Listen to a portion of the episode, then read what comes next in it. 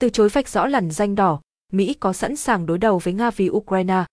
Các nhà phân tích đã đặt ra câu hỏi liệu Tổng thống Biden có sẵn sàng đối đầu với Tổng thống Nga Putin về vấn đề Ukraine hay không, giữa bối cảnh mục tiêu của Mỹ với Nga hiện nay là phát triển một mối quan hệ ổn định và dễ đoán. Không vạch rõ lằn danh đỏ. Tại cuộc họp báo cách đây một vài ngày, một câu hỏi đã được đặt ra với Ngoại trưởng Mỹ Antony Blinken rằng liệu chính quyền Tổng thống Biden có vạch rõ lằn danh đỏ về vấn đề Ukraine hay không. Tuy nhiên, ông Lincoln đã không trả lời câu hỏi này. Nhà ngoại giao hàng đầu Mỹ chỉ nhận định, Mỹ thực sự lo ngại về hành động quân sự bất thường của Nga ở biên giới với Ukraine.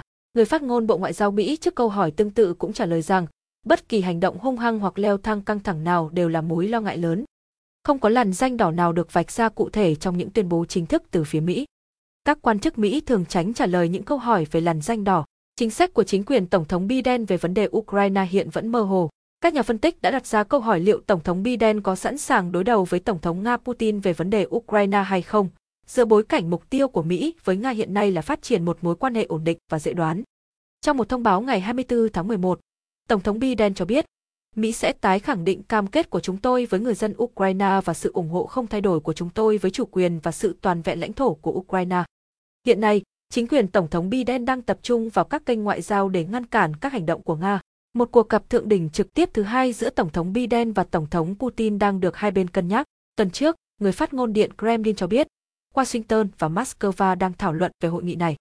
Chính quyền Tổng thống Biden coi cuộc đối thoại với Tổng thống Putin có vai trò quan trọng để ngăn chặn Nga hành động chống lại Ukraine. Cùng lúc đó, các quan chức Mỹ cũng đang hợp tác với các nước đối tác nhằm trừng phạt bất kỳ hành động nào của Nga mà họ cho là khiêu khích, trong đó có các lệnh trừng phạt mới về kinh tế. Chúng tôi đang làm việc với các quan chức ở châu Âu để hợp tác trong việc đưa ra các biện pháp trừng phạt kinh tế, Andrzej Kendall Taylor, một chuyên gia về Nga tại Trung tâm Nghiên cứu An ninh Mỹ mới bình luận.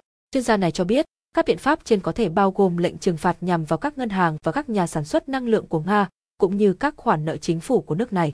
Các quan chức Mỹ và Anh cũng đã thảo luận về việc áp đặt các biện pháp trừng phạt cứng rắn hơn với những nhân vật thân cận của Tổng thống Putin.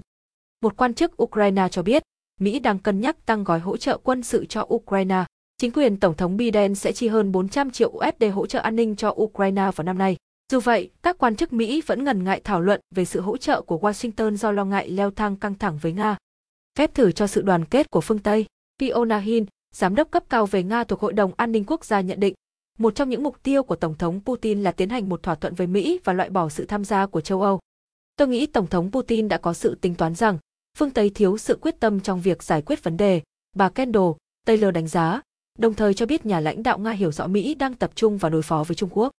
Nga không đe dọa tấn công quân sự Ukraine nhưng đã lên tiếng về những hành vi mà nước này cho là khiêu khích của Ukraine với lực lượng ly khai ở khu vực miền Đông.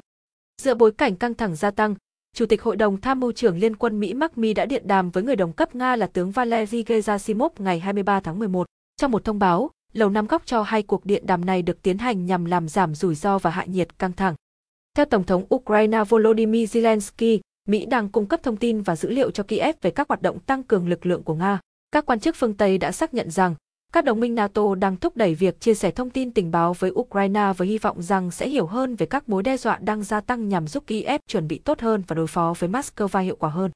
Tuy nhiên, thậm chí trong những kịch bản tồi tệ nhất, hầu hết các nhà phân tích đều cho rằng Kiev không mong đợi quân đội Mỹ sẽ phản ứng để hỗ trợ cho Ukraine. Các quan chức Mỹ cho rằng Tổng thống Putin vẫn chưa quyết định về việc liệu có hành động quân sự nhằm chống lại Ukraine hay không. Trong khi mối đe dọa này được cân nhắc nghiêm túc thì các quan chức cho biết, Mỹ và các đồng minh có đủ thời gian để chuẩn bị các khả năng cho Ukraine và thuyết phục Nga rằng việc hành động như vậy sẽ là sai lầm tồi tệ. Dù Tổng thống Putin đang tính toán điều gì, việc quân đội Nga tăng cường lực lượng hiện nay có thể là phép thử cho khả năng sẵn sàng hành động của Mỹ, NATO và châu Âu. Việc Nga tăng cường lực lượng là một phép thử nhằm đánh giá châu Âu và Mỹ sẽ hành động như thế nào. Mục tiêu của Tổng thống Putin thông qua những động thái quân sự hiện nay là đánh giá sự quyết tâm của phương Tây trong việc ủng hộ Ukraine, Mati Jase, cựu quan chức CIA và hiện là một quan chức cấp cao tại Trung tâm An ninh Mỹ mới đánh giá.